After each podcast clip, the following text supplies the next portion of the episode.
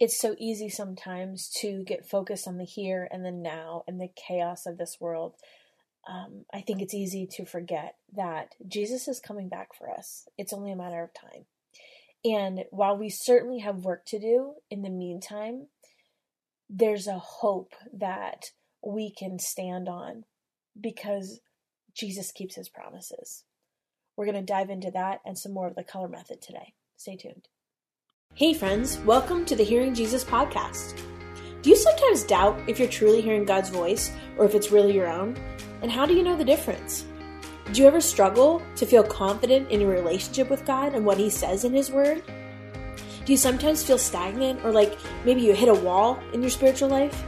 Hey, I'm your host, Rachael Groll, missionary, author, pastor, and life coach, and I have been there. I too was doubting God's voice in my own life. I felt insecure about my relationship with him, and I wanted to be obedient to what God was calling me to do, but I wasn't quite sure how to figure out what that was. I felt like I was wasting time trying to figure it out, and I just wanted a way to understand his will for my life. The answer for me was found in the pages of the scriptures, as I learned how to understand what they were actually saying.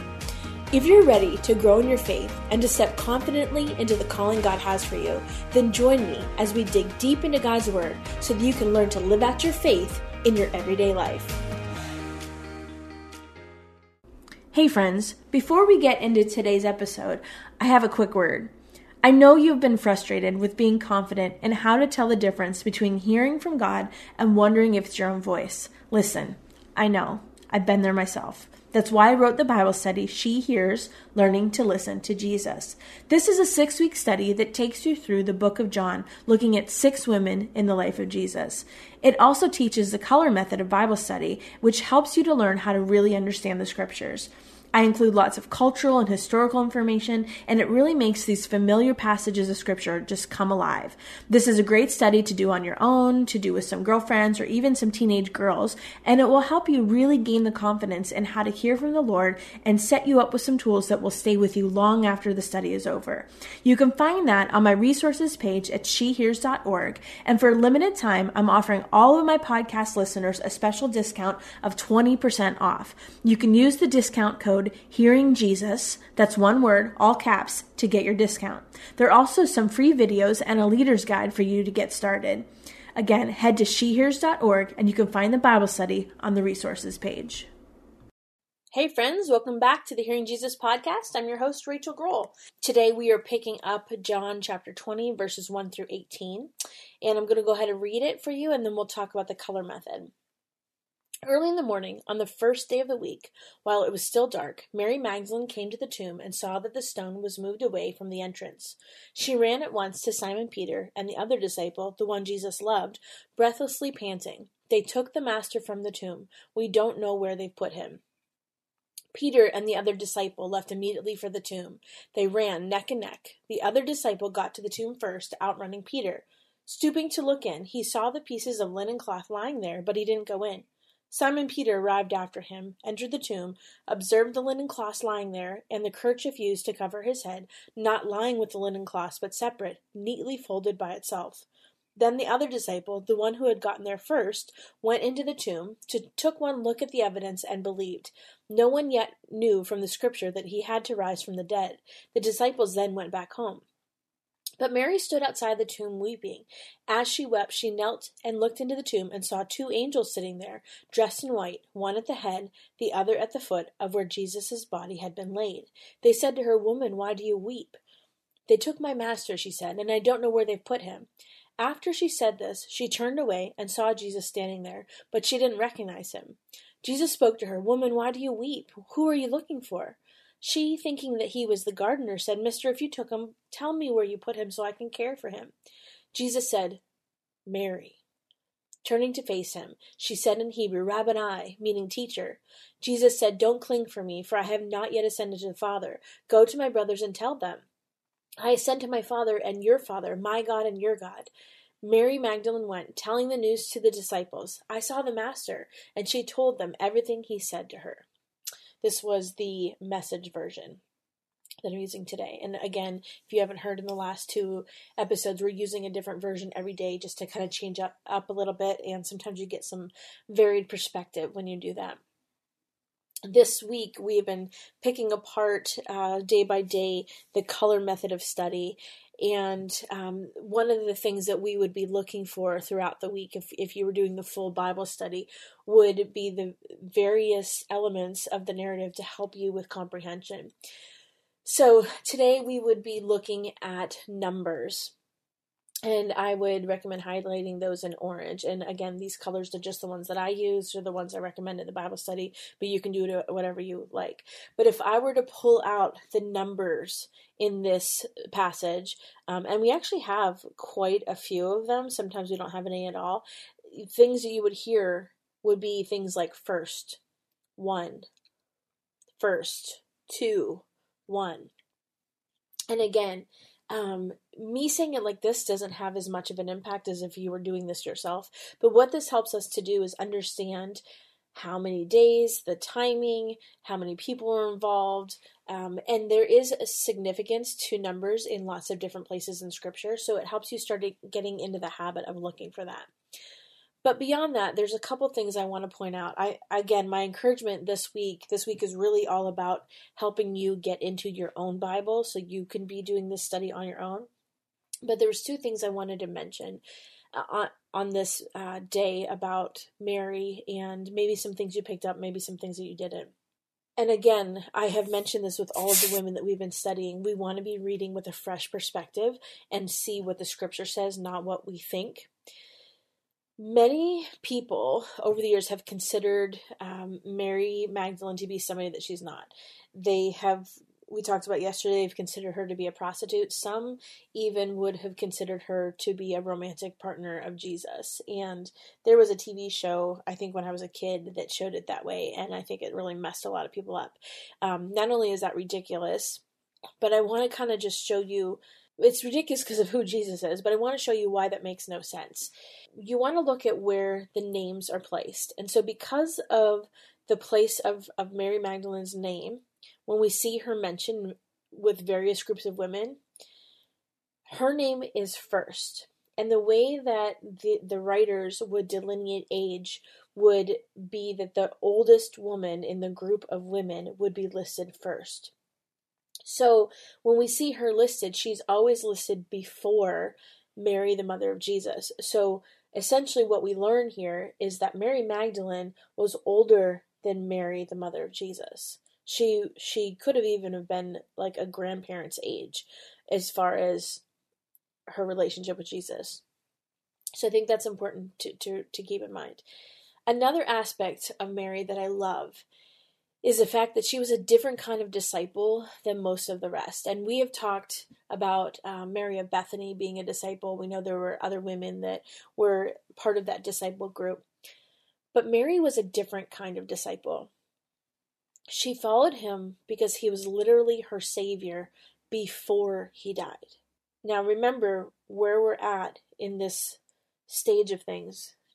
Jesus is, yes, we're seeing in this passage, Jesus has died and resurrected now, but her relationship with him, before he died, he was her Savior. He had healed her and rescued her and delivered her. And although the men were likely drawn in because of his love, she responded to his healing.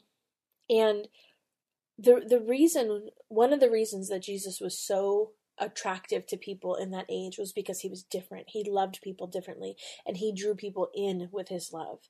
And once he drew people in with his love, he could get to their heart. And that's where the change happened, with that authentic interaction with the heart of Jesus. People responded to his love. She not only responded to his love, she responded to his healing. And I believe his healing is an act of his love. There's another aspect.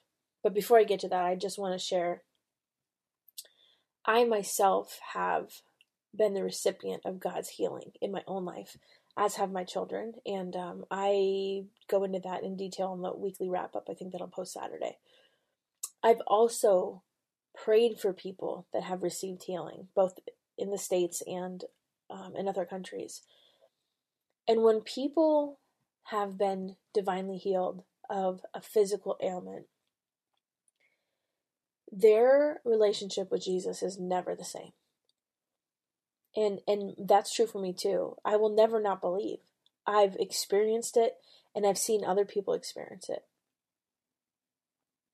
When you've had divine healing, when you've had deliverance, when you have escaped the darkness, you will cling to the light. And so Jesus was her Savior before he died. I think that's why she was at that tomb that day. I think that that's why she was the one that was there. There's another aspect, and yesterday I had encouraged you to start doing some cross-referencing and start reading about Mary Magdalene and other passages of Scripture. If you missed it, or if you weren't able to find it on your own, there's one in Luke chapter 8 that I think is important. It gives us an aspect that I think is important to consider here. It's in verse 3. It says, Joanna, the wife of Chuza, the manager of Herod's household, Susanna, and many others. These women were helping to support them out of their own means. This particular version doesn't mention her by name, but Mary was with this group of women that were traveling, that were helping to support the disciples and Jesus. And so Luke points out for us how the women supported Jesus with their own resources. And I think that's important for us to remember, because it helps us understand that women not only had access to resources, but they used what they had to serve the Lord.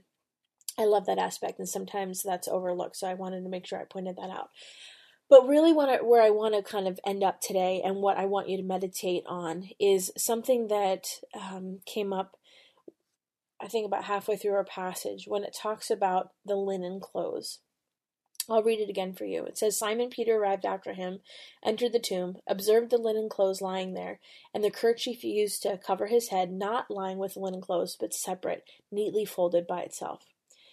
One of the things that I have said over and over again is that it's really important to consider the original audience and the original text. And I don't know if you're like me, but when I have read that in the past, I thought, well, that's kind of weird. Why was it, number one, not with it? And number two, why was it neatly folded? And in the Jewish culture, you know, they had lots of feasts and celebrations, and it was part of their religious custom to have these feasts of Passover and all those kinds of things, wedding feasts, all of those. And the way that that we can understand this is the host of the feast, whether it was a king or if it was just the owner of the house or the bride and the groom or whoever was the host of the feast. If they got up, as they often would, to go visit with other guests or to go to the restroom or for any reason had to get up, and remember, a lot of these feasts would last for days. What would happen is if the host got up for any reason to go visit with guests or whatever reason he would get up, if he not wadded up the napkin and left it at his seat, then that meant that the servants could clear up his plate and he was done eating. He was done for the night. But if he neatly folded it, it sent a message to everyone around, including his servants. And that message was, I'll be back. I'm not finished. And so there's two things that we can understand. Yes, the work on the cross is the finished act of Jesus for our redemption and our salvation. It is a finished work. But he's coming back. And I think there is a hope that we often forget about, especially when we are living in these dark times. He's coming back. So my hope for you is that this week, or even this evening, that you would just resonate with that in your spirit, that you would recognize that he's coming back. It's just a matter of time. Lord God, I thank you for my friends that are listening today. I thank you that you are a God that cares so intimately about our details of our lives, and that you have given us the treasure of your word. God, I pray for my friends that they would start to crave your word, crave it in abundance, so that they would not even be satisfied, but they would just continually crave more of you and more of your word. Lord, help them to know who you are and to see the way that you reveal yourself as they continue to seek you. I thank you that you're coming back for us, that we are not left here alone in this world, that you have sent your Spirit to accompany us and empower us to do the good job that you've called us to do. God, I thank you for the way that you have used this podcast and continue to use it in the lives of my friends. I thank you and praise you in all things. Amen.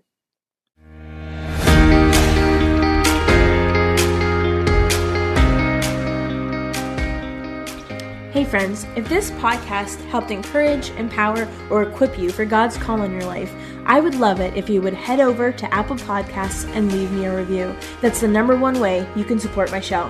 You can also join our free Facebook community or Instagram page where I share inspirational tips, resources, and prayer throughout the week. Hey, I want you to know I'm praying for you this week. Know that you are loved, you are cherished, and you are His.